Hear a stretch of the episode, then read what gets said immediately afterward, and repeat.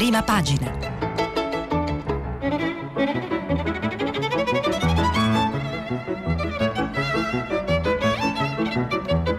Questa settimana i giornali sono letti e commentati da Salvatore Merlo, vice direttore del quotidiano Il Foglio. Per intervenire telefonate al numero verde 800 050 333. SMS e WhatsApp anche vocali al numero 335 56 34 296.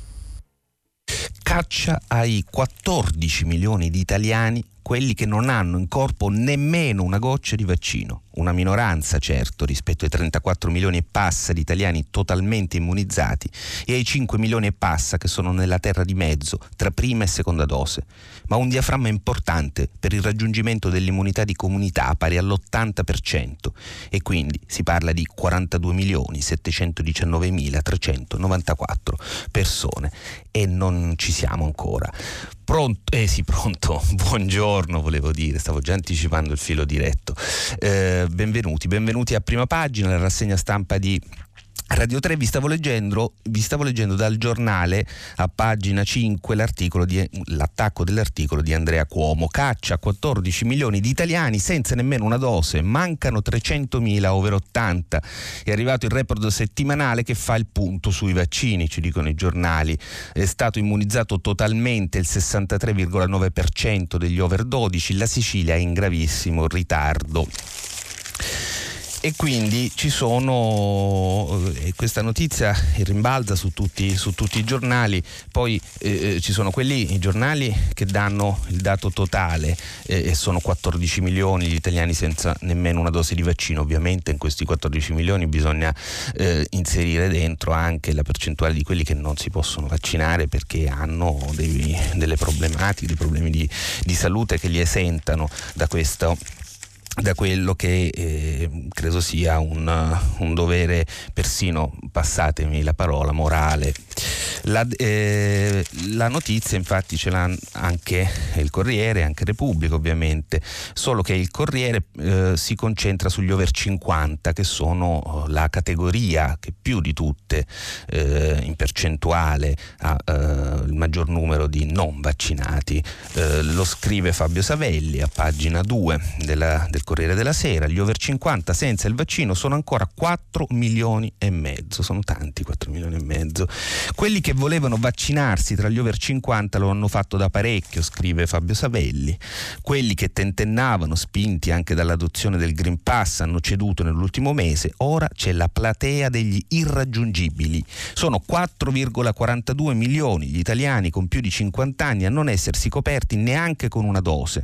L'ultimo rapporto del commissario Francesco Figliuolo, pubblicato ieri, segnala un ragionamento diventato evidente. Siamo al picco dei vaccinabili, cioè abbiamo raggiunto il massimo, cioè di quelli che erano convinti di volerlo fare o che sono stati persuasi dopo alcuni mesi di resistenze, oppure ancora che sono stati raggiunti dal personale medico anche nelle località più remote. Ora, sintetizzano fonti del commissariato, ogni over 50 vaccinato in più è il frutto di un esercizio di mobilitazione tramite il convincimento dei medici di base oppure della capacità di supporto della rete familiare di appartenenza. Insomma, chi non si è ancora vaccinato, al netto di una piccola quota di persone che per patologie pregresse, quello che vi dicevo, non può farlo, è un convinto Novax. Ripeto, insomma, chi non si è ancora vaccinato, al netto di una quota di persone che per patologie pregresse non può farlo, è un convinto Novax. Chissà se è vero, e se fosse vero, qui abbiamo un numero che sono 4 milioni e mezzo di persone, 4 milioni e mezzo di Novax. Accidenti. Questa informazione stamattina fa riflettere, e forse è la risposta a una domanda che aleggiava in questi giorni, quando ci si chiedeva perché da una parte della destra ci fosse una tale mobilitazione in fondo a occhieggiare a scelte di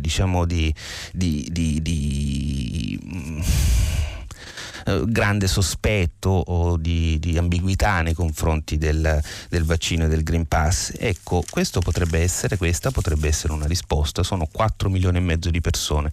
Negli ultimi mesi, negli ultimi anni è stato spiegato più volte sui giornali, dagli analisti, dagli osservatori, che questo tipo di gruppi, certamente minoritari, ma con una loro consistenza, sono anche molto compatti, si muovono insieme, hanno dei siti internet, delle pagine Facebook, sono gruppi di pressione e di interesse, sono minoranze agguerrite e sono minoranze che votano e votano compatte. E allora forse un po' si spiega perché una parte della politica ha un atteggiamento diciamo ambiguo, ma che occhieggiante a questi gruppi.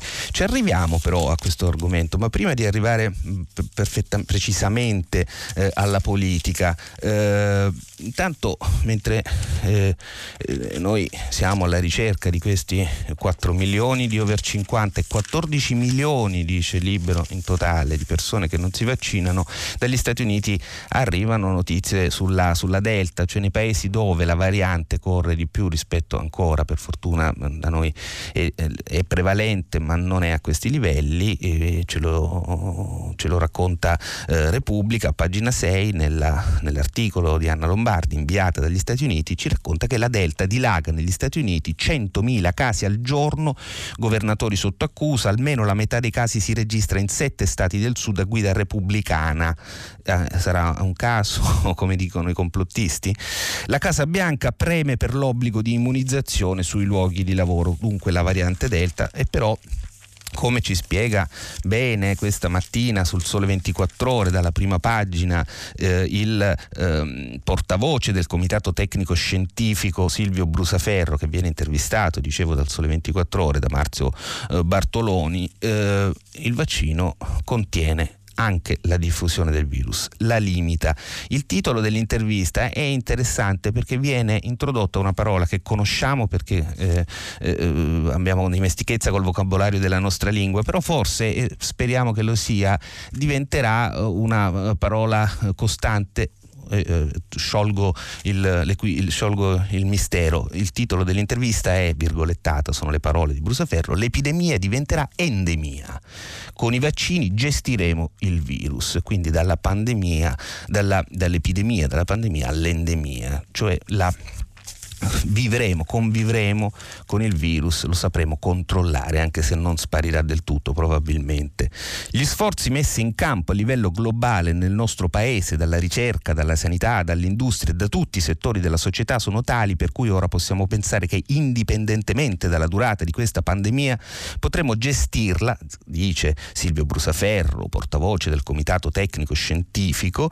Dunque potremo pensare che, indipendentemente dalla durata di questa pandemia, saremo capaci di gestirla e dunque di conviverci per i prossimi mesi e, se necessario, ma speriamo di no, per i prossimi anni, senza mai dimenticarci che come singoli siamo parte di una comunità e che i nostri comportamenti fanno la differenza. E quella che qualcuno comincia a chiamare nuova normalità, la consapevolezza che le nostre azioni possono influire e che nessuno da solo può proteggersi. Così Silvio Brusaferro, presidente dell'Istituto Superiore di Sanità e portavoce del CTS. Salto un pezzo, gli chiede Marzio Bartoloni, sto leggendo dal Corriere e dal Sole 24 Ore. Scettici e Novax sostengono che il vaccino non protegge, risponde Brusaferro. Come confermano anche i nostri dati, la protezione della possibilità di contrarre il virus è intorno all'85%, il che vuol dire che una quota minima di vaccinati, se incontra il virus, può contagiarsi. Questi vaccinati positivi a loro volta possono trasmettere l'infezione soprattutto se incontrano dei non vaccinati, mentre se venissero in contatto con altri vaccinati la probabilità di trasmettere il virus si abbassa enormemente. Ora, questa che è apparentemente un'ovvietà non lo è, perché se ci sono 14 milioni di persone che non si vaccinano, e se ha ragione il Corriere della Sera a sostenere che questi sono dei convinti Novax, ebbene si capisce che questa non è un'ovvietà. prosegue Brusaferro, qual è allora il vantaggio per queste persone? Che pur contraendo l'infezione il rischio di sviluppare complicanze cliniche è molto basso, perché abbiamo visto che la protezione dai ricoveri si aggira al 95% e per le terapie intensive addirittura arriva fino a una protezione del 97%. E d'altra parte vi ricordo ieri sul Foglio avevamo ripubblicato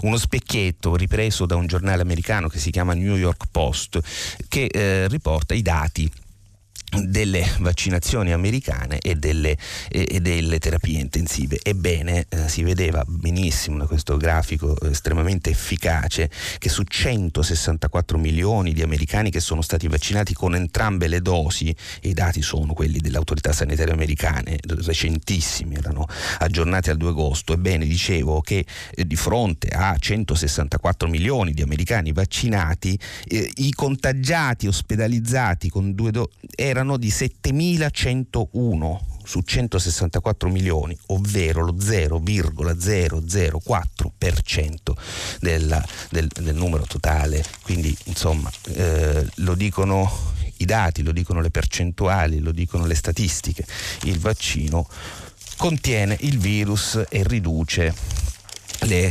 ospedalizzazioni. Intanto però non si placa la polemica sul Green Pass, d'altro canto se ci sono 4 milioni di over 50 che non si vogliono vaccinare assolutamente, 14 milioni di italiani che non si sono ancora vaccinati né con la prima né con la seconda dose, è evidente anche il perché ci siano queste resistenze. Corsa al Green Pass tra i dubbi, scrive Avvenire a pagina 5 in un articolo di Nicola Pini. Speranza, il ministro della Sanità Speranza, dice che solo venerdì sono stati scaricati oltre 6,7 milioni di certificati, però i controlli sono blandi, appena 8 denunciati. Il fatto che i controlli siano blandi probabilmente non è in realtà un problema, è un modo di avvicinarsi, è un modo anche di rispettare la natura del Green Pass. Se ne è parlato a lungo, il governo avrebbe anche potuto decidere per un obbligo vaccinale. Il Green Pass è un fortissimo invito a vaccinarsi, e chi lo ha colto lo ha già colto. Ma in tante città, da Milano 5.000 persone a Napoli, manifestazioni contro l'introduzione dell'obbligo. In questa stessa pagina, vi leggevo Avvenire, c'è un secondo articolo di Angelo Picariello che ritorna sulla politica e il Green Pass, sulla politica e i vaccini.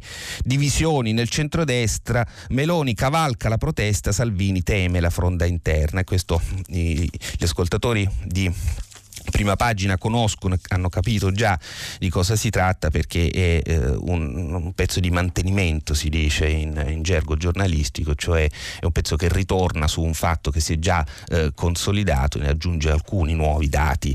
In sostanza Meloni ha spostato, ha sorpassato a destra Salvini sulla questione dei Green Pass, dei vaccini, e Salvini si trova in una condizione difficile, con una fronda interna guidata da Claudio Borghi, che è il capo di questa rivolta anti Green Pass, e che ci si mettano a capo di questa cosa. Abbiamo detto, ci sono molti persone che non si vaccinano. Rivolta contro le multe, Green Pass, prima pagina della Stampa, articolo di Flavia Amabile.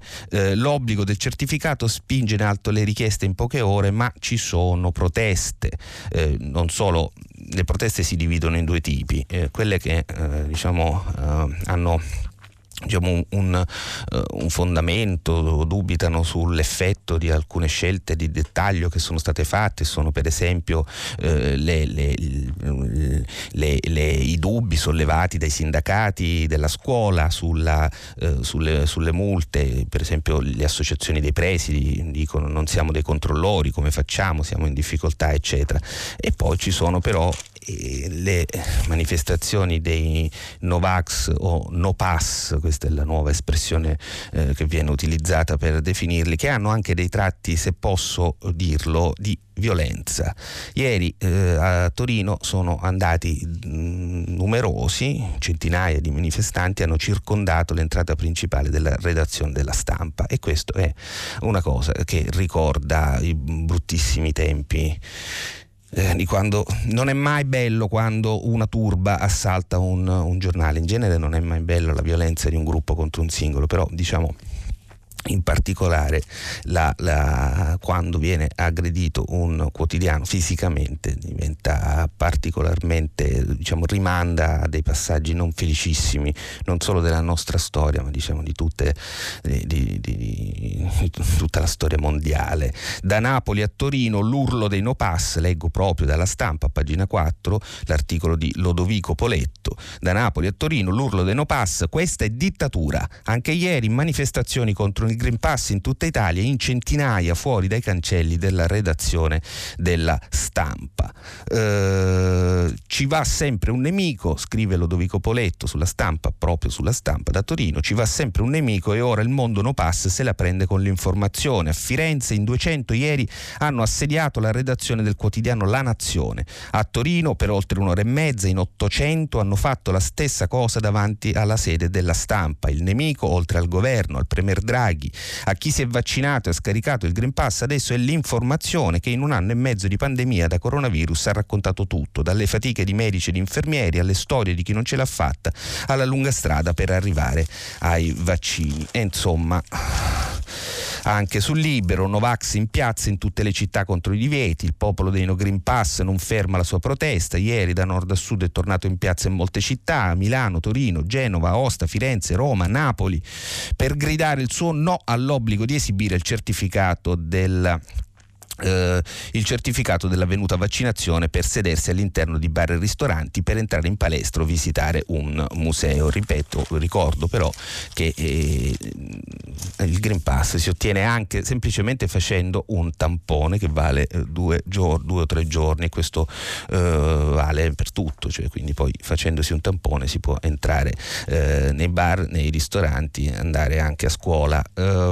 Ieri sul Sole 24 Ore c'era un intervento, una lettera di Natalino Irti, il famoso grande, direi, giurista, una lettera al direttore del Sole 24 Ore, nella quale ricordava per passaggi, era una breve ma densissima, quali sono i principi alla fine della libertà, e uno dei principi della libertà è anche il rispetto della libertà degli altri. E poi all'interno di questa lettera citava, prese dalle pagine di Iemolo, alcune considerazioni del grande giurista cattolico sulla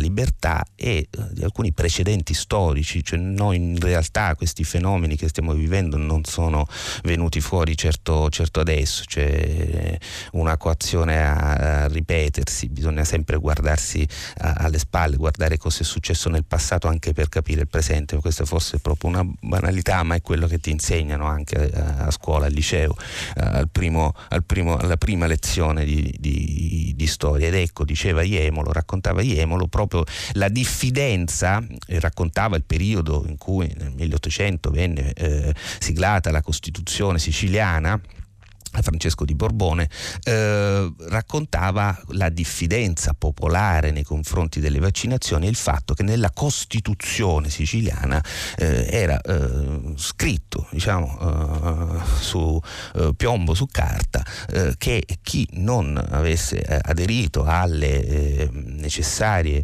pratiche di profilassi non avrebbe potuto partecipare del consesso sociale. Però c'è una fortissima opposizione in politica, l'abbiamo raccontata, Salvini più in difficoltà, scavalcato dalla Meloni e sottoposto a una fronda interna guidata da Claudio Borghi, uno che è passato, come guardate quasi tutti questi politici che occhieggiano i Novax, sono tutti lo stesso gruppo che precedentemente erano quelli contro l'euro, sono passati dal no euro al Novax e ieri venivano duramente presi in giro da Alessandro Sallusti, che è il direttore di Libero. Questa era la politica. C'è un solo giornale che sostanzialmente si candida a essere il giornale di questa area che, diciamo, se prima ci si chiedeva quale fosse il motivo per cui anche la politica era interessata a coltivare e a strizzare l'occhio a queste persone, dopo aver visto che si tratta di 4 milioni di over 50, di 14 milioni di italiani in tutto che non si vaccinano, al netto di una quota, a quanto pare, dice il Corriere della Sera, minoritaria, di persone che non possono fare il vaccino per ragioni di salute. Ecco, questo spiega perché la politica è interessata, ma c'è anche un pubblico che compra, e c'è un giornale che è la verità e che li rappresenta dalla prima pagina a tutto il primo sfoglio. Faccio una carrellata veloce. Pagina 2, follia in cattedra, parte la class action antipass della scuola, migliaia di adesioni. L'articolo di Francesco Borgonovo. Ministero diffidato dagli studi legali delle associazioni per i docenti e discriminazione, condanno alla privacy e alle loro finanze. Proseguo sempre dalla verità. I danni del coronavirus, il pass condanna i ristoranti senza un deor.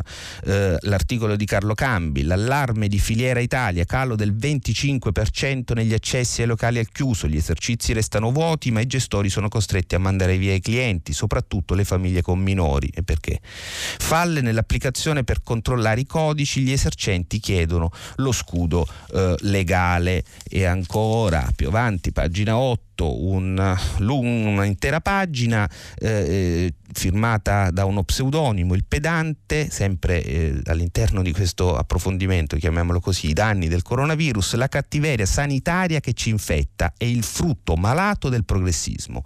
L'esclusione sociale cui è sottoposto chi nutre anche solo dubbi sui vaccini segue classiche logiche totalitarie, ma dirlo e bestemmiare l'ottimismo laicista della ragione, meglio tacere mentre si realizza l'inferno in terra. Va bene, però ecco, al netto di alcuni passaggi che sono così, la mia opinione personale, persino autosatireggianti di queste posizioni, però ci sono dei dubbi che sono argomentati, che sono legittimi, riguardano per esempio l'obbligo, il Green Pass nella scuola. I sindacati dicono, stanno spingendo per alcune modifiche, chiedono addirittura, forse preferirebbero che venga fatta una legge a questo proposito, ed è questo è un altro livello di dibattito che infatti, diciamo, viene condotto all'interno dei canali istituzionali e che ha un suo riverbero sui giornali questa mattina. Vediamo se non mi sono perso. Sì, non me lo sono perso, ecco qui, per esempio su Avvenire e sul Manifesto ci sono due commenti interessanti, uno di Francesco Riccardi su Avvenire e uno di Piergiorgio Ardeini sul Manifesto. Entrambi parlano diciamo del Green Pass, del suo utilizzo nella scuola. Scrive, ecco, Avvenire critico nei confronti della posizione presa dai sindacati. Scrive appunto Francesco Riccardi: per le organizzazioni sindacali anche solo sentire evocare dalla sospensione del lavoro e dello stipendio provoca ovviamente una forte reazione. Naturale e doveroso che il sindacato si preoccupi della tutela dei suoi rappresentanti e della loro condizione materiale. Di cosa stiamo parlando? Scusatemi, magari non tutti lo sanno, però stiamo parlando del Green Pass a scuola, parola e del meccanismo che il governo ha deciso di, con il quale il governo ha deciso di applicare il Green Pass a scuola, cioè chi non aderisce al Green Pass non può insegnare, in sostanza è questo, e va incontro a delle sanzioni di fatto anche pesanti. E ripeto, il Green Pass però si ottiene anche, diciamo, rispettando persino il diritto a non vaccinarsi, si ottiene anche facendo un semplice tampone. Riprendo la lettura di Francesco Riccardi da Avvenire. Più difficile invece è cogliere la logica che sta dietro alle ultime prese di posizione di CGIL, CISL e UIL riguardo al Green Pass a scuola e in un possibile futuro prossimo anche per il resto dei lavoratori a contatto con il pubblico o che non possono operare da remoto. Sintetizzando, infatti, i sindacati criticano l'introduzione del certificato verde per i docenti, anzitutto per non averlo concordato fra le parti, e questo è comprensibile, e poi soprattutto per la sanzione prevista per chi ne sarà sprovvisto, appunto la sospensione da lavoro e dallo stipendio. Allo stesso tempo, consapevoli dell'efficacia delle immunizzazioni, i leader confederali si sono detti favorevoli all'introduzione dell'obbligo vaccinale per tutti i lavoratori, in forza però di un decreto legge che vorrebbero fosse emanato dal governo. Questo è il punto ed è una posizione interessante, ripeto. Ritenendo così, prosegue Francesco Riccardi su Avvenire, ritenendo così di meglio proteggere i dipendenti. In realtà, sostiene Riccardi, è esattamente l'opposto. Anzitutto perché se di obbligo di legge si trattasse, la sanzione per i lavoratori che non vi si adeguino sarebbe ancora più dura, come dimostra il caso del personale sanitario già oggi soggetto ad obbligo e sospeso, licenziato in caso di inadempienza. E in secondo luogo perché facendo pressione per un obbligo di legge non tutelano quei pochi lavoratori che sulla base di loro convinzioni non intendono vaccinarsi. È interessante la posizione di Avvenire a questo proposito, e non lontanissima da questa posizione alla fine è quella del Manifesto che vi citavo prima, pagina 4, nel corsivo di Pier Giorgio Ardeni, che dice a proposito, che esordisce così: l'esitazione vaccinale non è questione che si può derubricare a fenomeno marginale, estremistico, finanche folcloristico, e se questa si alimenta sulle fake news, sul complottismo e più banalmente sulla mancanza di conoscenze e di certezze, non per questo la si può irridere nel nome di una sapienza superiore. I nostri molti inutili istituti di ricerca sociale che fanno sondaggi settimanali per dirci se Di Maio o Salvini hanno mezzo punto percentuale in più o in meno non hanno speso un euro da quando è iniziata questa pandemia per capire ad esempio su quali gruppi di popolazione il virus si diffonde di più o di meno. Salto un pezzo.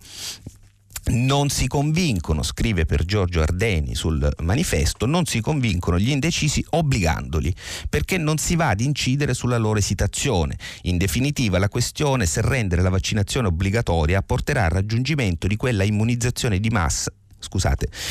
In definitiva la questione se rendere la vaccinazione obbligatoria porterà al raggiungimento di quella immunizzazione di massa è una questione empirica. Se poniamo avessimo in ogni città 9 quartieri con percentuali vicine al 100 e un quartiere con percentuali molto più basse, l'obbligo non produrrà l'effetto sperato, quindi è contrario all'obbligo vaccinale ed è su una posizione, direi, sovrapponibile a quella di Avvenire, che non è la posizione dei sindacati.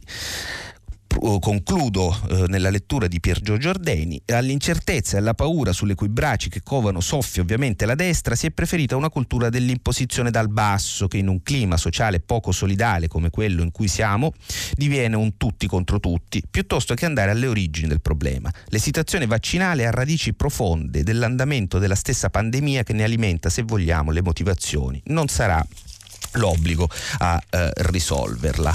Ecco, su le diffidenze vi cito molto rapidamente, vi segnalo sul domenicale del Corriere del Sole 24 Ore, proprio la copertina del domenicale, un articolo di un racconto, un pezzo di storia, di racconto storico firmato da Gilberto Corbellini, 1721 quei primi vaccini destinati ai malandrini. Storia della medicina. Il 9 agosto di 300 anni fa a Londra 6 detenuti si fecero inoculare il vaiolo con la promessa della grazia. Poi toccò agli ospiti di un orfanotrofio. Nessuno si ammalò, ma moltissimi erano scettici. 1721. è qualcosa, diciamo, che in termini di psicologia di massa si ripete. D'altro canto il pensiero magico della stregoneria ritorna a noi da questo passato remoto, però diciamo aggiornata, quasi aggiornata, perché passa attraverso tutti i più moderni dispositivi digitali di comunicazione di cui oggi disponiamo, e esiste. Vi dico, oggi sul Corriere della Sera, per esempio, il Corriere della Sera ci ricorda che è morta Mamma Ebbe, ve la ricordate, la santona truffatrice di Rimini. Mamma Ebbe, scrive Riccardo Bruno, Mamma Ebbe, santona truffatrice, una vita tra carcere e ville di lusso. Gigliola Giorgini è morta a 88 anni, i seguaci dovevano lasciarle tutti i beni. Scrive Riccardo Bruno, è una vicenda di cronaca che in tanti si ricorderanno. La vicenda di Mamma Ebbe, morta 2 giorni fa all'ospedale di Rimini per una neoplasia, è molto di più della storia di una guaritrice accusata e condannata per truffa ed esercizio abusivo della professione medica, che per decenni ha continuato a somministrare acqua da lei benedetta, perfino dal carcere, e pozioni a suo dire miracolose. È la metafora di un'Italia non più contadina e non ancora ammaliata dai social, che ha voluto credere a rimedi favolosi quando la scienza non dava risposte. Ha idolatrato una donna che si spacciava per medico, che aveva occhi azzurri e un grande carisma, e che si era inventata una sua confessione religiosa. Ecco, dice Riccardo Bruno che era la metafora di un'Italia non più contadina. Oggi certamente non siamo un'Italia più contadina, siamo un'Italia ammaliata dai social, e però questo genere di pensiero continua a esistere e anzi si diffonde e passa come una specie di paradosso storico, e passa attraverso i più moderni dispositivi di comunicazione, quindi si trasferisce il Medioevo attraverso il massimo della modernità, e oggi tutte queste cose le trovate su Facebook, su Instagram, su Twitter e sul web più in generale, dove tutto si è spostato, con una capacità però di amplificarsi che credo sia diciamo senza precedenti nella storia umana. È solo un parallelo, diciamo, di genere, perché si tratta di due criminali donne, di due criminali femmine, e stata arrestata, la notizia in tutti i giornali ieri, la boss camorrista Maria Licciardi. È un fatto importante non solo perché Maria Licciardi, 70 anni, detta Piccirella, era una che stava per scappare, è stata fermata prima che si imbarcasse su un volo per la Spagna. È un arresto importante perché si tratta di un boss di Secondigliano molto pericoloso, ricercato da moltissimi anni, e che il cui personaggio ha ispirato questo personaggio di finzione che gli spettatori della serie televisiva Gomorra si ricorderanno, che è Chanel. Ne parla oggi Roberto Saviano in prima sul Corriere della Sera. Roberto Saviano, che è l'autore ovviamente di Gomorra, ma questo lo sapete benissimo, ma è anche sceneggiatore della serie televisiva. Le violenze, la droga, l'alleanza, chi è la boss che ispirò Chanel? Gli anni al 41 bis, è un racconto biografico di questa boss Maria Licciardi, arrestata ieri mentre stava per scappare in Spagna. Gli anni al 41 bis, poi la lunga latitanza, governava la sua famiglia e stringeva patti, è più pericolosa di Messina Denaro, dice Roberto Saviano sul Corriere della Sera. E quindi passiamo da questa pagina di incendi che rimandano ai roghi del Medioevo quasi, alle pulsioni più fantasiose del pensiero magico. Arriviamo agli incendi reali. Il Manifesto, prima pagina, la torcia greca è la grande foto che per tradizione illustra la prima pagina del quotidiano. La torcia greca si vede, no? no? Si vede un paesaggio terribile in fiamme, la Grecia in fiamme al collasso, distruzione a nord di Atene, turisti sgomberati in fuga, morti 2 vigili del fuoco, l'isola dell'Eubea in cenere, il governo sotto accusa cerca di oscurare la rabbia dei cittadini, picchiatori fascisti aggrediscono truppe di tv private, ma gli incendi divampano ovunque in Europa e nel mondo. In Italia si apre una settimana rovente e questo è verissimo, questa notizia rimbalza su tutti i giornali, anche per quanto riguarda l'Italia e gli incendi nel nostro paese, su Avvenire, sul Messaggero, che riprende anche la notizia della Grecia in fiamme, fuga in massa dei turisti, scrivono i corrispondenti del Messaggero da Atene, la Grecia in fiamme, fuga in massa dei turisti, Atene chiusi in casa, in Attica bruciati diversi appartamenti, il fuoco che avanza, roghi fuori controllo, 1000 persone portate via con i traghetti dall'isola di Evia. Credo di avere, non so se l'accento è giusto, del nome dell'isola. Polemiche sui soccorsi, il Corriere della Sera pure, 55 roghi ancora da spegnere. Eva Cantarella, pagina 15 del Corriere della Sera, commenta le fiamme e la paura per i tesori della civiltà che vengono lambiti e messi in pericolo da questi fuochi, ma questi incendi che in Italia sono stati... Noi abbiamo avuto pochi giorni fa l'incendio a Pescara della pineta di D'Annunzio, erano incendi dolosi, ma non sono soltanto incendi dolosi, c'è una specie di miscela tra la criminalità o la follia dell'uomo, follia nel senso che i piromani sono tecnicamente dei malati, però anche i criminali per interessi diversi, pensate alla mafia dei Pascoli, danno fuoco a boschi, per esempio in Sicilia è una pratica piuttosto comune, se non sono talvolta, ed è capitato che fossero arrestati persino dei forestali, di quelli stagionali, che per lavorare, per spegnere gli incendi dovevano anche appiccarli. Ebbene, comunque c'è questo, c'è la criminalità, ma c'è anche il riscaldamento globale, c'è il grande tema, diciamo che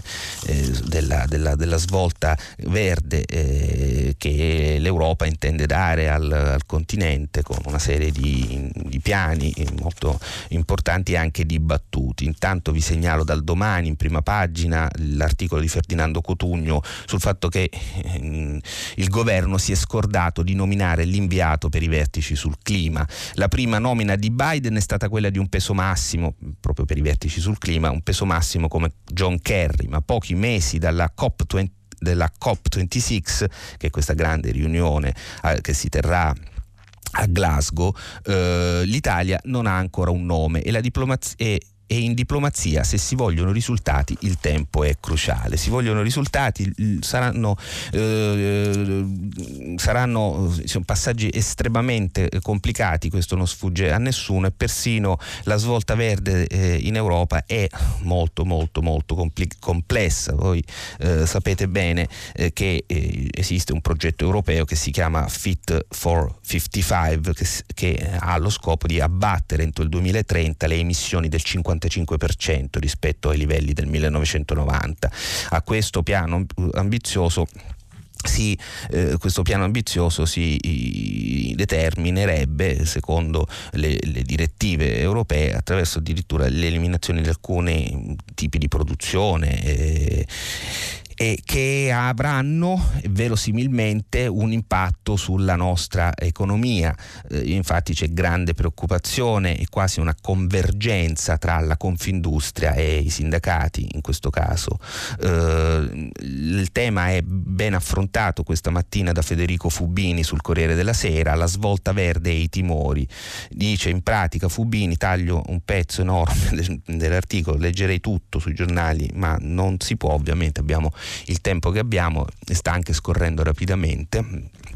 In Italia i settori tradizionali che subirebbero direttamente l'impatto delle nuove misure sul clima sono più di 40 e i loro addetti 2,1 milioni in base ai dati Istat, un decimo degli occupati nel settore privato, senza contare l'indotto. Le filiere più esposte sono quelle dei combustibili fossili, dei minerali e dei metalli, le industrie del legno, della carta, delle gomme, le plastiche, buona parte della chimica, la pesca, l'aviazione sul corto raggio, la produzione di vernici, fibre sintetiche, cemento, piastrelle, quest'ultime escluse per ora anche dagli aiuti di Stato legati ai certificati di inquinamento, e ancora le fonderie, la fabbricazione e la riparazione di motori di ogni tipo e naturalmente tutta l'industria dell'auto e degli autobus a combustione interna, oltre alla componentistica.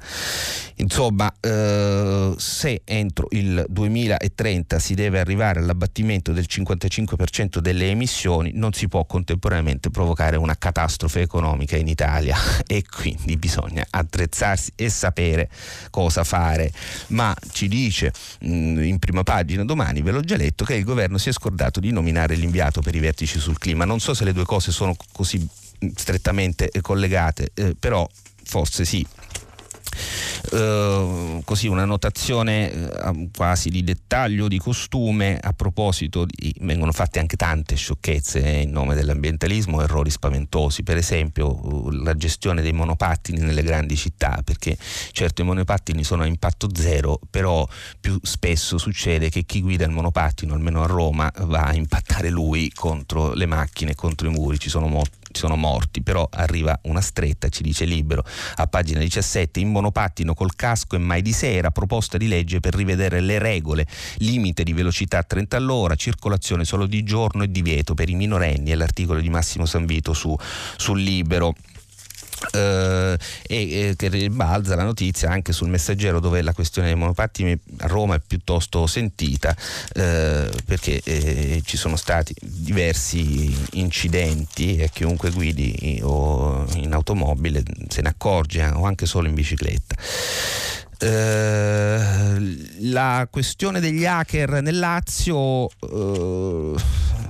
rimane abbastanza misteriosa, perché gli hacker, dopo che avevano fatto l'ultimatum, non hanno diffuso i dati e quindi avanza il sospetto che sia stato pagato il riscatto. Lo sosteneva ieri il Corriere della Sera, avanzava questa maliziosa possibilità il Corriere della Sera, e anche stamattina il Messaggero nell'articolo di Giuseppe Scarpa a pagina 5, hacker, ultimatum a vuoto, i dati non sono stati diffusi, è scaduto venerdì l'ultimatum, è stata cancellata però la pagina con le indicazioni per pagare il riscatto. Ma chissà cos'è andata, chissà com'è andata, chissà se lo sapremo mai. Intanto dal Corriere della Sera ci raccontano che ci confermano che questa degli hacker e degli attacchi digitali ai siti internet anche dello Stato e della pubblica amministrazione e anche alle aziende private è una vera piaga. Pagati, scrivono Alessia Lana e Fiorenza Sarzenina, pagina 9 del Corriere, pagati 17 miliardi in 4 mesi, così gli hacker ricattano le aziende. È una pagina intera, interessante, anche per capire le dimensioni di un fenomeno che poi è una specie di iceberg, la cui punta sono questi ricatti, la cui base più sommersa è il grande gioco, per citare il grande gioco spionistico, no? della guerra fredda digitale tra l'Occidente e la Russia e la Cina.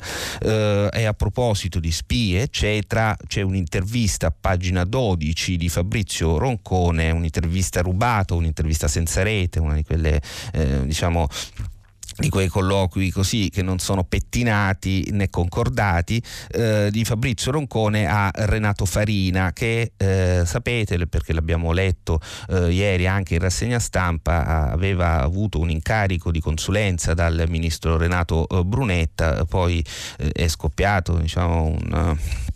un allarme, è stato molto criticato, attaccato dai giornali ieri e non solo, e adesso annuncia che lascia l'incarico al ministero. Sbagliato a parlare.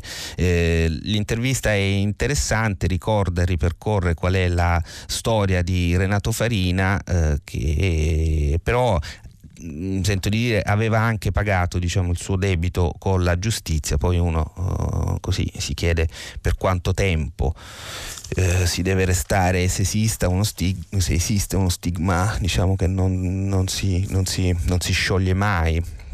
E va bene.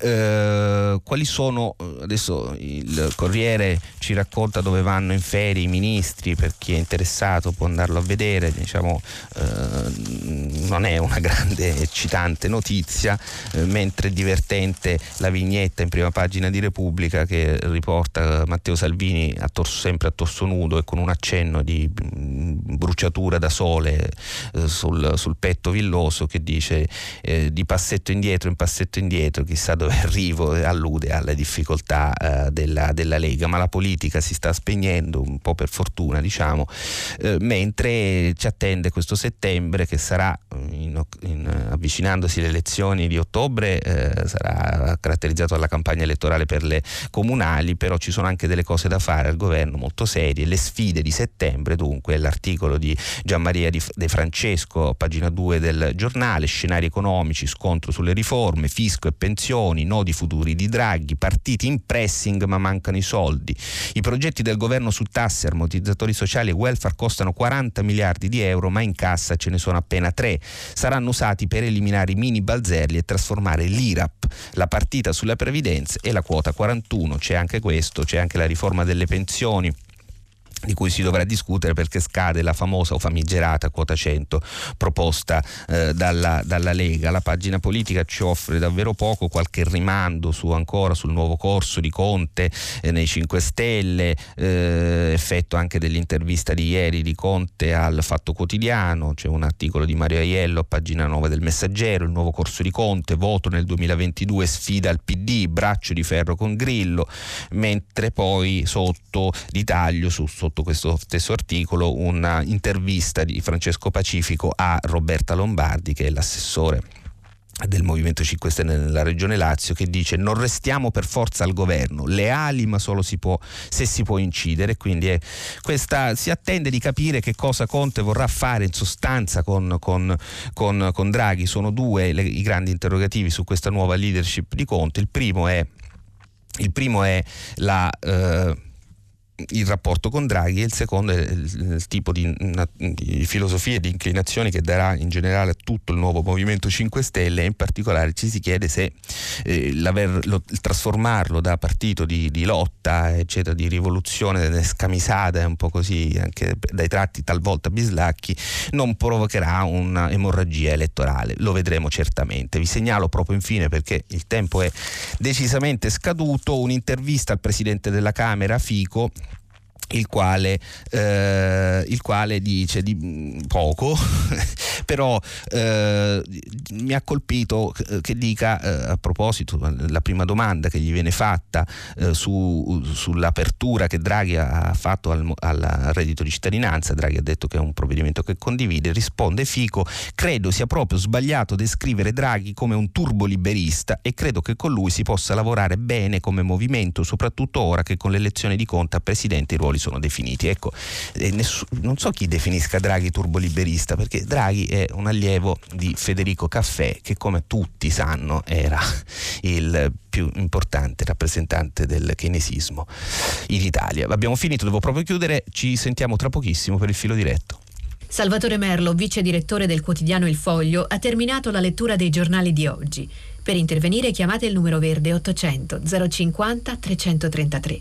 SMS WhatsApp anche vocali al numero 335 56 34 296. Si apre adesso il filo diretto di Prima Pagina. Per intervenire e porre domande a Salvatore Merlo, vice direttore del quotidiano Il Foglio, chiamate il numero verde 800 050 333. SMS WhatsApp anche vocali al numero 335 56 34 296. La trasmissione si può ascoltare, riascoltare e scaricare in podcast sul sito di Radio 3 e sull'applicazione Rai Play Radio. Eccoci al filo diretto. Intanto mi è arrivato qui un messaggio, un sms che trovo interessante, perché è una cosa che ho pensato anch'io stamattina e l'ho pensato anche mentre vi leggevo questo titolo. Scrive Antonio da Ravenna: per lei è normale usare il termine caccia È una cosa orrenda e non ce ne rendiamo conto. Si riferisce Antonio a un titolo di non so più quale giornale, penso il Corriere della Sera, però non ne sono sicuro, che diceva caccia ai non vaccinati. No, in effetti neanche a me piace il termine caccia, non credo che si riferisse alla... però sì, non mi piace. Penso che tra l'altro non sia neanche questa la... non è la filosofia del governo, non lo è stato nemmeno dei governi italiani precedenti, la caccia. Credo che si tratta di andare a individuare chi sono e convincerli, ecco, e anche questo quello che mi par di capire voglia fare il generale Figliuolo. Pronto, buongiorno, mi chiamo Raniero Sandrelli da Roma. Dunque, a proposito dell'eventuale obbligo di vaccinazione, mi chiedevo se non è giusto obbligare le persone alla vaccinazione, allora andrebbe tolto l'obbligo anche per tutte le altre vaccinazioni. A me sembra, in altri termini, che si vada un pochino con i pensieri, si rischi di andare un pochino alla deriva, nel senso che se iniziamo in una democrazia, e spero proprio che si continui a restarci, ritengo che svariate centinaia di milioni di vaccinazioni effettuate, oltre agli studi sui farmaci mRNA, possano consentire ad un governo capace di prendere una decisione politica in tal senso di poter pensare ad un eventuale obbligo vaccinale, tagliando alla radice tutta quanta una serie di dibattiti che rischiano di essere quantomeno bizzarri e comunque condizionati da pensieri politici che poco hanno a che fare con la salute delle persone e dalla nostra scena politica. Noi abbiamo dei fatti che sono oggettivi, abbiamo come oggettivo il fatto che in mancanza di vaccini sono morte milioni di persone, abbiamo come oggettivo il fatto che quello che è servito per ridurre la diffusione del virus in certi momenti sono stati vaccini, isolamento e mascherine. Questi sono fatti oggettivi. Di fronte a questi serve, se siamo in democrazia, valersi di criteri di maggioranza, e se la maggioranza delle persone che hanno deciso evidentemente di vaccinarsi richiede questo, e se c'è un governo politicamente capace di intraprendere e di svolgere il suo ruolo, dovrebbe forse prendere una decisione in tal senso, tagliando, ribadisco, alla radice discorsi, specialmente quelli di portatori di presunte verità assolute che a me sembra non abbiano fondamento scientifico. Altrimenti togliamo per esempio l'obbligo delle vaccinazioni per quanto riguarda gli alunni e i bambini, togliamo l'obbligo delle vaccinazioni per chi vuole recarsi sotto la sua palmetta in un paese esotico, togliamole tutte alla luce della libertà richiesta e via così, andiamo a vedere cosa succede. Serve una decisione politica e a me sembra che qui manchi un governo capace e nella possibilità di poterla prendere, perché è troppo compromesso in equilibri instabili. Grazie Roberto. Grazie. Che siano instabili non lo so, perché poi la stabilità del governo Draghi è determinata da effetti da questioni che sono, diciamo, esterne agli equilibri parlamentari, cioè senza Draghi l'hanno capito le forze politiche, non si gestisce il Next Generation EU, questo poi consente a Draghi anche di piegare quelle cose che lei diceva e individuava.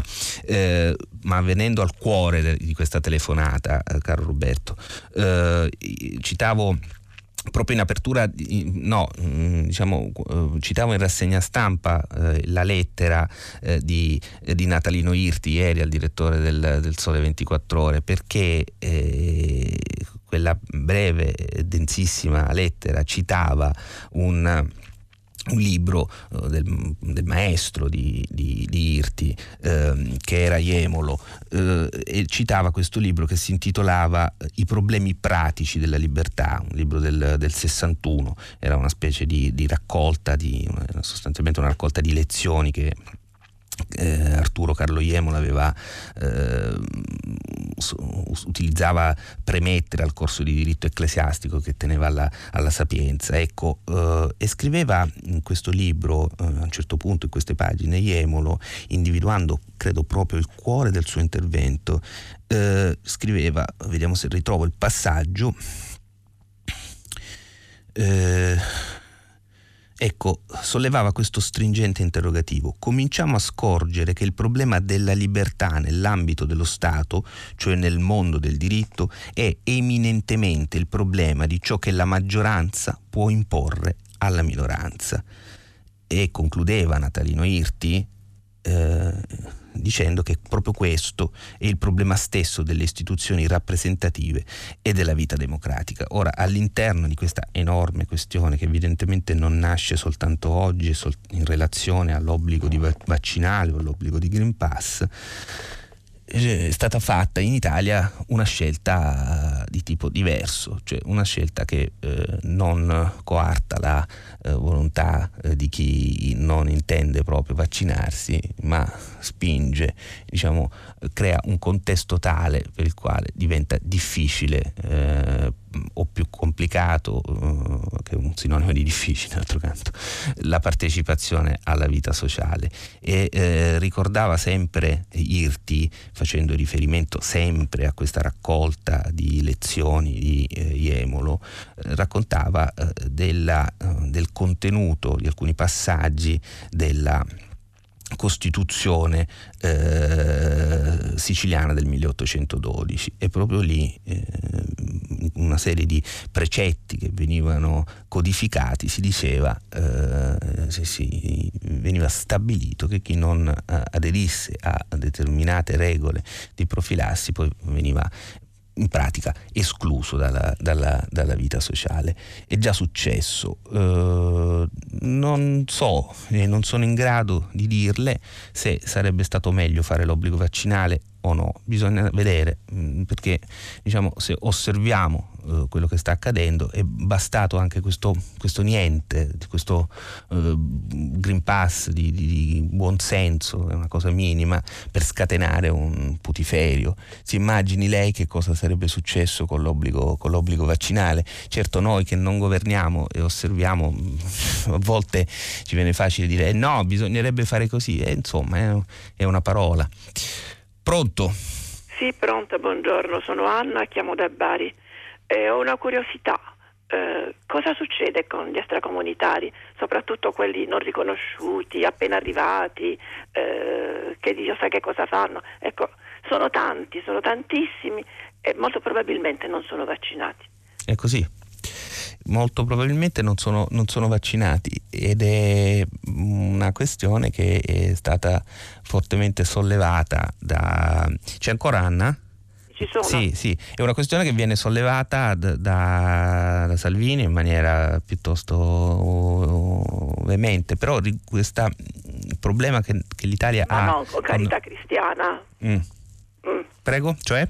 Cioè non è che se è interessato, perché poveretti, come è il rischio che noi corriamo, non sono neanche vaccinati, questo è mi sembra il modo di pensare di Salvini, però è un'interruzione forse sbagliata, mi dica. Mi sembra di... Ora interpreto Salvini dice vengono e non sono vaccinati, nessuno li controlla e quindi ci portano le varianti e ci fanno ammalare.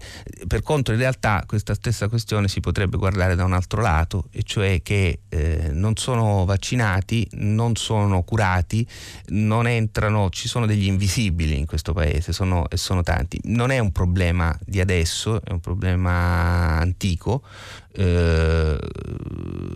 diventa tanto più stringente, grave, se in tempo di, ovviamente in tempo di pandemia. C'è da aggiungere, questa cosa è stata piuttosto detta, eccetera, che questo tipo di persone, proprio per la loro condizione terribile di isolamento, sono anche persone che tendono a stare per i fatti loro, quindi probabilmente contagiano poco. Però questa potrebbe essere anche una banalità, però l'ho letta e quindi io riferisco di cose che ho letto, non essendo tecnicamente un esperto in materia. Dopodiché a monte di questo problema c'è il rapporto con il problema gigantesco, la grandissima questione dell'immigrazione e di come affrontarla.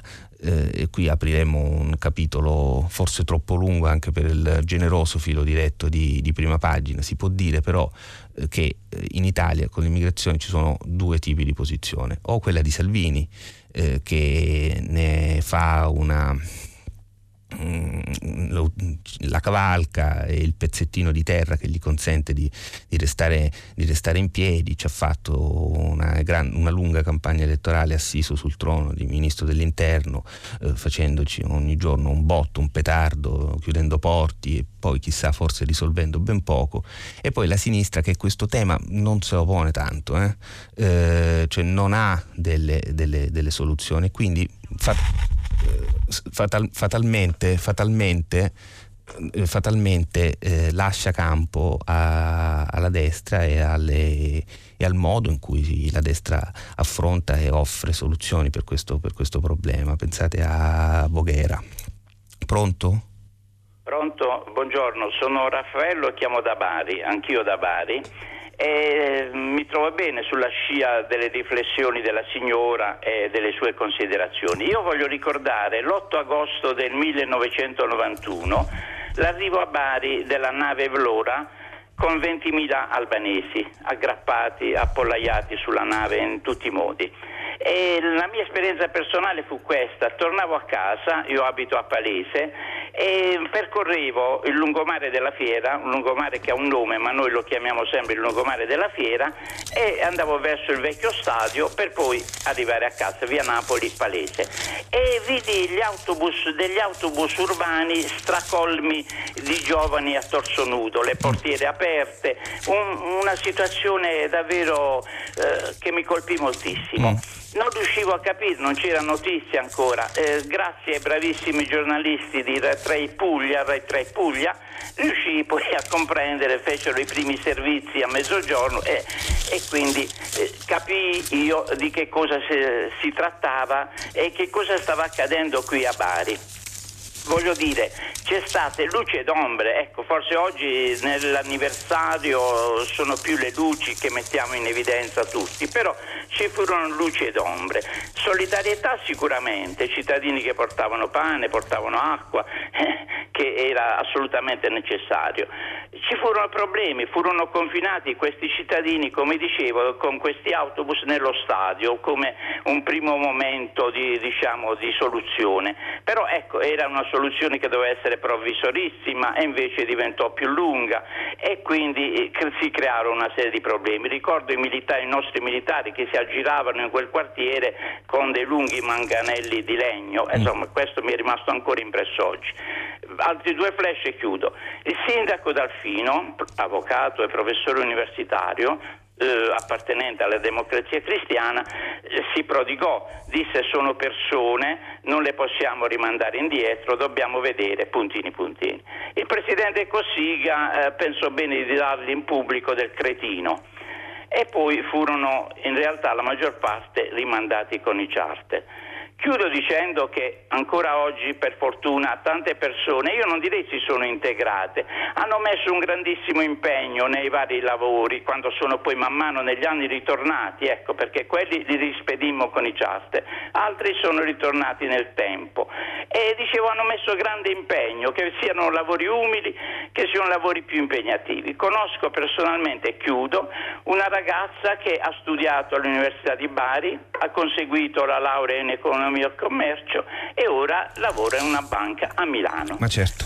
Questa era una riflessione che volevo lanciare, grazie. Un ricordo e una riflessione. Grazie a lei, grazie Raffaello, che chiamava da Bari e ricordava, oggi è l'anniversario dello sbarco della nave Vlora che attraccò al porto di Bari l'8 agosto del 1991, immagini che tutti ricordiamo benissimo e che poi divennero un film, L'America, tutto attaccato, senza apostrofo, L'America di Gianni Amelio, Ieri abbiamo letto un bell'articolo a questo proposito di Gian Antonio Stella. Oggi ce ne sono anche altri sui quotidiani, per esempio Fulvio Fulvi a pagina 8 di Avvenire, i disperati dell'Albania, la lezione indimenticabile. Fu l'inizio, fu il momento in cui l'Italia passò una cesura da paese di, si capì di essere passato definitivamente, irreversibilmente, da paese di emigrazione a paese di immigrazione. Oggi, come diceva Raffaello raccontando la sua, quello che vede lui, il suo caso personale, le sue amicizie, oggi quegli, in parte diciamo, quegli albanesi che arrivarono sono muratori, manovali, ma anche medici, avvocati, docenti universitari. Ci sono i figli di quella generazione che diciamo è stata la madre, per così dire, di tutti i barconi. E c'era sempre ieri sul Sole 24 Ore un articolo molto interessante, perché raccontava in termini di rimesse all'estero, di partecipazione al prodotto interno lordo, la prendeva appunto dal punto di vista economico, ma insomma descriveva attraverso l'economia il grado di integrazione degli albanesi in Italia. Pronto? Pronto, buongiorno, sono Carlo, telefono da Bari. Sì, tutti da Bari. Fantastico. Lo so, non volevo dirlo. Perché... No. Beh, io tra l'altro sono contento perché io ci ho lavorato a Bari e mi fa piacere sentire anche, non vengo da molto tempo. Ma prego, non voglio dire stupidaggini. No, io non volevo dirlo perché la riforma penale appena approvata, ecco, mentre esclude per i suoi, insomma, per quello che accadrà, i reati di mafia e di, insomma, credo di violenza sessuale, insomma, questi sono i due reati ostativi, però tiene dentro i reati di corruzione e di concussione, e questo mi ha molto meravigliato, per cui non volevo dirlo, perché insomma non si facessero delle fantasie. Il motivo invece per cui chiamo è il modo di annunciare i benefici che, diciamo, il programma per l'ambiente, no? Per la diminuzione delle emissioni, fa riferimento ai dati rilevati nel 1990. Sì, no? Sì. Ecco, quindi detto così, quindi quant'è? Il 30% credo 55. Nel 2030? Dobbiamo arrivare ad abbattere il 55% delle emissioni rilevate nel 90, esattamente. Nel 2030, dico bene? Sì. Ecco, allora però rispetto alle emissioni rilevabili oggi, non è più quella percentuale. Quella percentuale si riduce della metà, sì e no. Allora questo modo di dare l'informazione è un modo che, diciamo, colpisce un po' l'immaginario, ci fa vedere che stiamo facendo tantissimo, il 50%. No, ancora non stiamo facendo niente, per la verità. Fra l'altro. Quindi questo modo, adesso non dico l'informazione perché magari... Ma lei parte... Carlo, scusi se glielo chiedo, ma lei ha... perché io non li conosco questi dati. Io prima di fare questa riflessione, cioè, mi è venuto in mente, sono andato a vedere... E infatti nel 1990 non c'è un dato, no? Si esprime, perché fra l'altro è recente, da un punto di vista storico è recente la statistica, le rilevazioni non sono molto datate, per cui nel 1990, ecco, dopo 10 anni, dopo nel 2018 credo, si era già raggiunto il 30%, quindi 2018 diciamo oggi più o meno, no? Quindi quel 50 diventa il 20. Allora bisogna dire, per onestà, per una buona informazione, noi da oggi vogliamo ridurre del 20%. Sì, questa è la mia notazione. È molto intelligente, molto giusto, quello che lei dice, Carlo. Poi dopodiché questo programma europeo prevede, al di là dello spot, diciamo, diciamo, è comprensibile che si inventino delle specie di claim pubblicitari che hanno, anche perché servono poi a veicolare anche un'idea, no? Però poi prevede degli interventi, delle cose che hanno evidentemente un impatto, tanto che stanno in parte... Il ponte sullo Stretto, per esempio, no?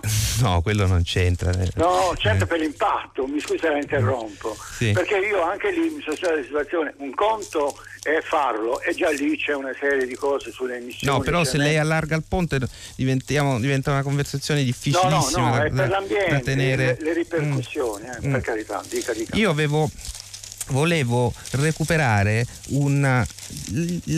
l'articolo di questa mattina di Federico Fubini sul Corriere della Sera, che avevo iniziato a leggere e che non avevo potuto, la cui lettura non avevo potuto completare come avrei voluto, perché introduce una controdeduzione che è interessante, perché questo progetto europeo che va sotto il nome di Fit for 55 contiene una serie di indicazioni che dovrebbero spingere l'economia europea a fare in poco tempo anche una riconversione, non solo per abbattere, perché è evidente che se noi ci impegniamo ad abbattere le emissioni non sarà del 50, sarà del 20, vanno in difficoltà interi settori industriali e produttivi del paese. Allora questa idea così ambiziosa va ben ponderata e va accompagnata evidentemente a un grandissimo piano di investimenti e anche di intelligenza, di fantasia, dobbiamo proprio cambiare modello industriale. Ora ci sono dei dubbi che questo sia possibile, ci si chiede quali impatto alla fine possa avere sulle vite delle persone. Allora Carlo, io veramente leggerei solo un passaggio qui di Fubini, lo seguo molto. È molto bravo Fubini, e ovviamente la premessa è che c'è il riscaldamento globale, ci sono dei problemi enormi, addirittura Fubini esordisce dicendo che la scienza su questo è univoca, cioè il consumo di combustibili fossili va ridotto drasticamente, addirittura e al più presto, e per questo la Commissione europea ha appena presentato centinaia di pagine di nuove proposte di legge. Infatti si propone che l'ultima auto con motore a combustione interna venga venduta in Europa tra 14 e 15 anni, a più tardi tra 19. Questo significa evidentemente che tutta l'industria dell'auto, di cui noi partecipiamo evidentemente, si deve riconvertire in un tempo che non si sa se 14 anni bastino per riconvertire l'industria dell'auto, che poi significa moltissimo per Merlo. Posso dire solo una cosa, poi mi tolgo di me, non mi taccio, no, per carità, lei ha ragione. Non possiamo noi fare un programma economico e ambientale, no? Che ormai è tutt'uno questa cosa, per il futuro, ragionando con lo strumentario politico-economico del Novecento. Noi non lo possiamo più fare, noi dobbiamo reinventarci. Ciò che manca oggi è il vero filosofo, quello che mette insieme tutto. Questa è la mia osservazione. Carlo, grazie. Grazie a lei. Grazie. Ecco, leggo solo un altro pezzettino di questo articolo che è in prima pagina sul Corriere della Sera. Pascal Canfen, credo che sia, il deputato del partito di Emmanuel Macron che presiede la Commissione Ambiente all'Europarlamento, definisce alcune di queste misure che abbiamo già raccontato dell'Unione Europea politicamente suicide. Ma l'esperienza dei gilet gialli non è stata una lezione solo per la Francia. Allora la rivolta dei dimenticati contro l'incremento del carburante deciso per ragioni ambientali nel 2018 fu ritirato fra le proteste. Ecco, c'è anche questo, ce lo ricordiamo. In Francia venne deciso per ragioni di rispetto dell'ambiente, per cercare di ridurre le emissioni, venne alzato il prezzo del carburante. Questo provocò una rivolta di massa, con le strade di Parigi messe a ferro e fuoco. E ora noi pensiamo così, in maniera, ci si chiede, semplicistica, punto interrogativo, di riuscire addirittura a eliminare le auto a motore in 14 anni. E che succede? È una bella domanda, no? Pronto? Sì, pronto. Buongiorno. Buongiorno, mi chiamo Manuela, chiamo da Roma. Un argomento, buongiorno dottor Merlo, buongiorno. Un argomento di cui non si parla mai, un tema importantissimo, un problema importantissimo, ed è la carenza cronica di sangue, soprattutto in estate. Sì, è un po' fuori tema, no, perché? Insomma, credo che servirebbe una campagna di sensibilizzazione, cosa che non esiste né sui giornali né sulle televisioni. In Italia non c'è lo spirito e il desiderio di donare, quindi occorre che soprattutto i giovani, secondo me, vengano sensibilizzati a questo problema. È un problema importante, ci sono tante persone che hanno bisogno di trasfusioni. Io sto frequentando per vari motivi un reparto di ematologia di Roma, del Policlinico di Roma, e mi rendo conto che è sempre più difficile reperire il sangue. Quali sono le ragioni, Emanuela? Secondo lei, secondo la sua esperienza, visto che è un argomento che capisco che la tocca da vicino, quindi avrà maturato i motivi per cui non si dona abbastanza? Questo non glielo so dire. Io credo che anche questa pandemia abbia influito. Penso che le persone abbiano un po' paura a frequentare i reparti ospedalieri, questo non lo so.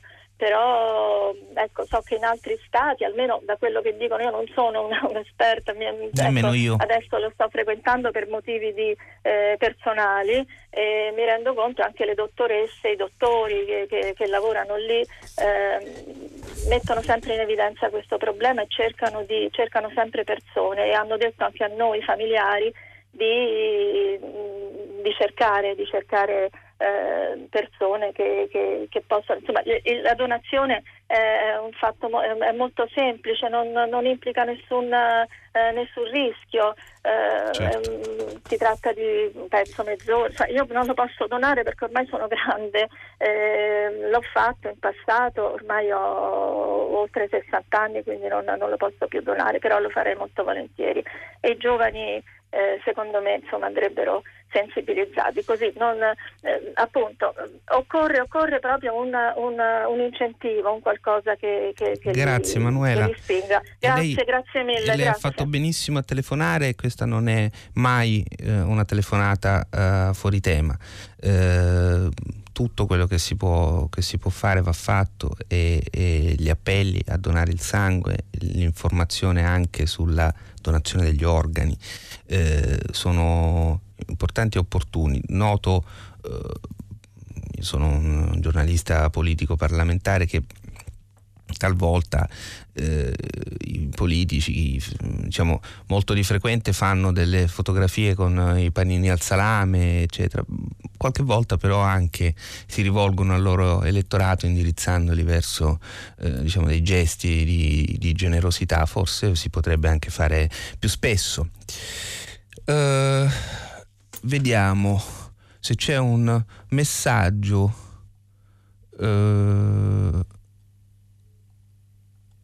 Biciclette, se come suggerisce l'ascoltatore l'obbligo del vaccino sarebbe giustificato sulla base dell'esperienza maturata con milioni di vaccini, dobbiamo tenere conto anche dei quasi 2 milioni di conseguenze negative al vaccino, più o meno gravi, registrate in Europa, dice Claudio.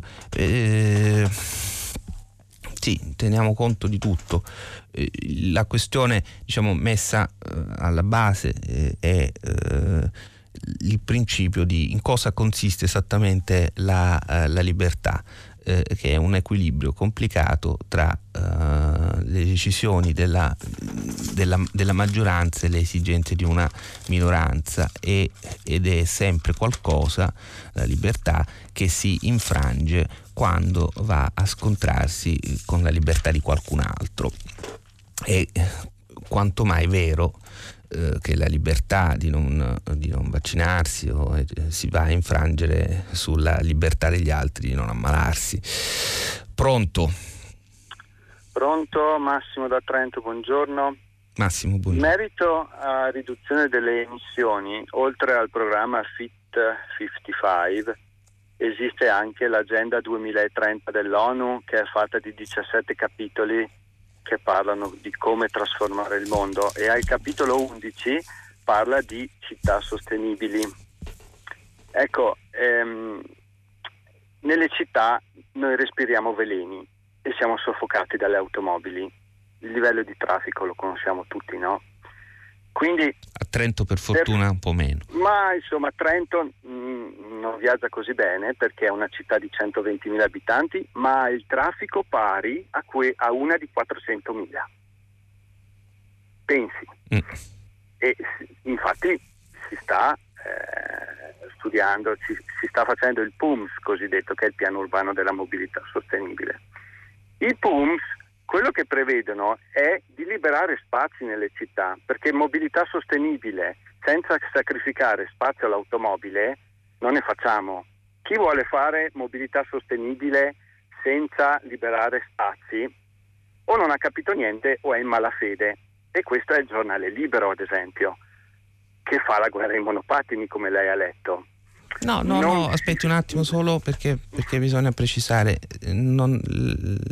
Io ho letto la notizia riferita da Libero, e non solo da Libero ma da tutti i giornali, e sta nelle cronache nazionali e locali di tutti i quotidiani d'Italia, che è in procinto di arrivare una regolamentazione dei monopattini, che finora sono stati liberi, senza limiti di velocità, senza obbligo di casco, senza una serie di regole minime di sicurezza che riguardano tutti i mezzi, diciamo, certo, di locomozione, e trovo che sia una cosa assolutamente civile, anche perché c'è gente che in monopattino ci muore o ha fatto morire altra gente.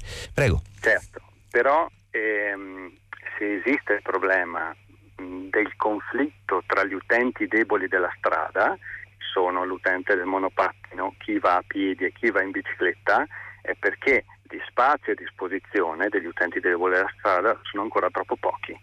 Quindi le città vanno trasformate in termini di ridisegno degli spazi. Poi l'introduzione delle regole ci sta, però bisogna iniziare a ragionare in termini di ridisegno dello spazio urbano, e questa è una cosa che anche gli urbanisti in Italia, certo, devono imparare ad applicare e a diffondere anche una certa cultura in questo senso. Grazie Massimo, è molto interessante il suo intervento, anche a proposito del ridisegno dello spazio urbano, che è una delle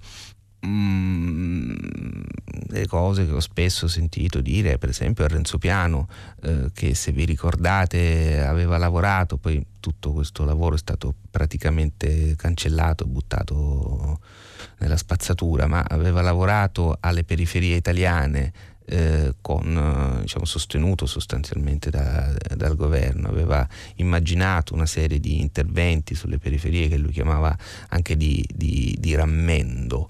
Riflettere sulle città è un compito delle amministrazioni, ma anche dello Stato, e anche la capacità di saperle modificare. Dovunque c'è modernità si abbatte, si ricostruisce, si modifica lo spazio, si ridisegna lo spazio urbano, e si trova anche, scusate la ripetizione, lo spazio per quelli che Massimo definiva i mezzi più deboli, cioè credo che si riferisse ai monopattini, alle biciclette, eccetera. Dopodiché la nostra telefonata, Massimo, ha toccato diversi punti, ed era partito dall'ONU, e la questione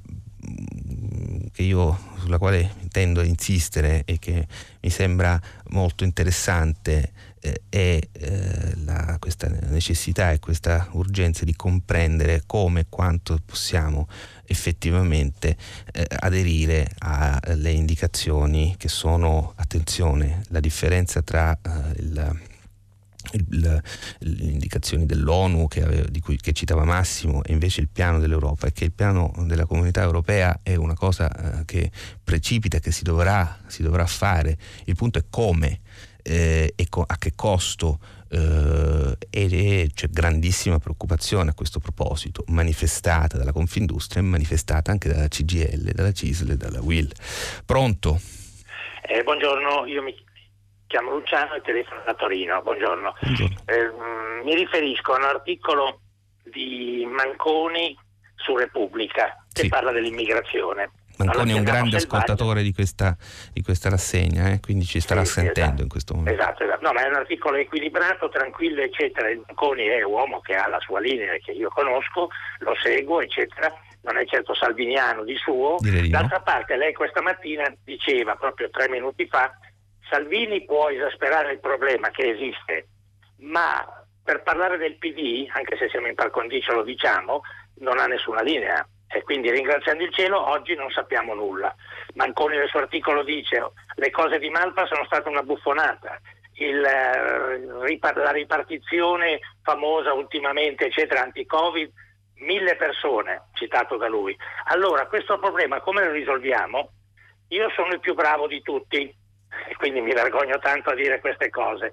Ma le navi che battono, ecco un discorso stupidissimo, le navi che battono bandiera francese e tedesca, le ONG che girano, non potrebbero essere cortesemente invitate a ritornare ai loro porti e a portare questa gente a Marsiglia, a Valencia se sono spagnole, eccetera, eccetera, eccetera? Questo è un discorso stupidissimo che non risolve certo il problema. Però io sono certo che Draghi, e questo problema senza l'esasperazione magari di qualcuno, ma certamente sulla terra, questo problema lo porterà in Europa. È vero che se io vengo da lei a chiederle dei soldi, poi domani mattina vengo a chiedere invece delle cose che servono a me, è più difficile. Ho perché capito, oggi noi siamo debitori. Ecco, certo. Quindi cosa fare, porco diavolo? Perché è un problemaccio che 700 ieri non sono pochi. Grazie. Molte grazie. Grazie a lei, Luciano. Dunque, da un lato la questione dell'immigrazione in Italia è affrontata in questi termini. Da un lato c'è la propaganda più totale, cioè è l'idea dei muscoli di cartone utilizzati contro questo fenomeno globale gigantesco che una parte politica in realtà non è interessata a risolvere, perché altrimenti, anche qualora lo risolvesse, si segherebbe le gambe da sola, perché vive di questo. Dall'altro lato c'è un'altra parte politica, siamo in par condicio, quindi me l'hanno anche segnalato 2 volte oggi, quindi è un po' surreale quello che sto dicendo, perché non sto utilizzando nemmeno i nomi, ma voi capirete a chi mi riferisco.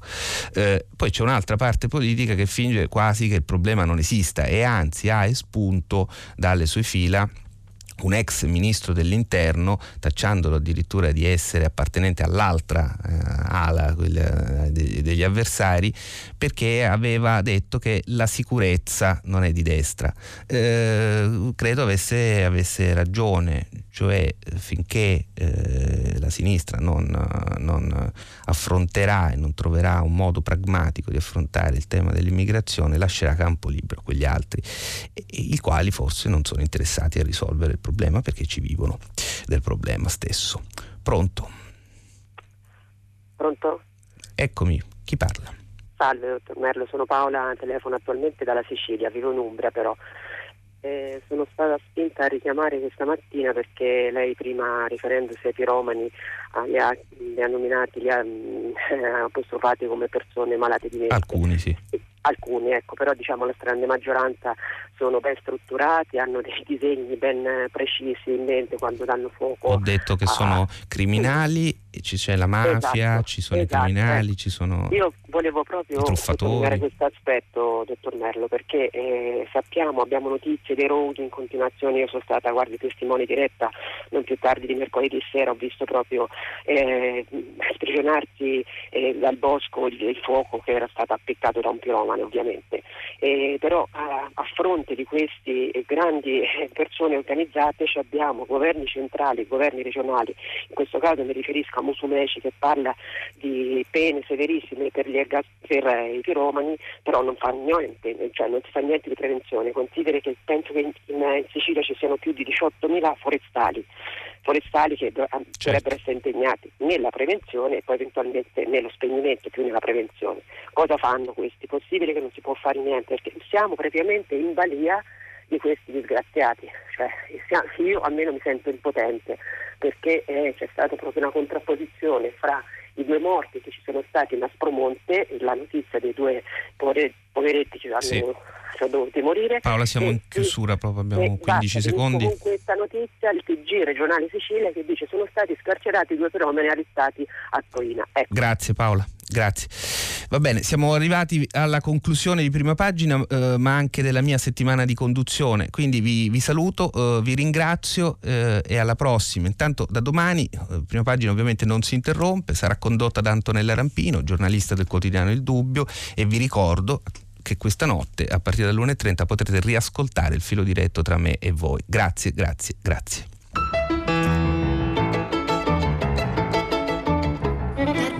Il filo diretto tra gli ascoltatori è Salvatore Merlo, vice direttore del quotidiano Il Foglio. Da domani lunedì 9 agosto la trasmissione sarà condotta da Antonella Rampino, giornalista del quotidiano Il Dubbio. Prima Pagina è un programma a cura di Cristiana Castellotti. In redazione Maria Chiara Beranec, Natascia Cerqueti, Manuel De Lucia, Cettina Flaccavento, Erika Manni, Giulia Nucci e Francesco Neri. Posta elettronica primapagina@rai.it. La trasmissione si può ascoltare, riascoltare e scaricare in podcast sul sito di Radio 3 e sull'applicazione Rai Play Radio.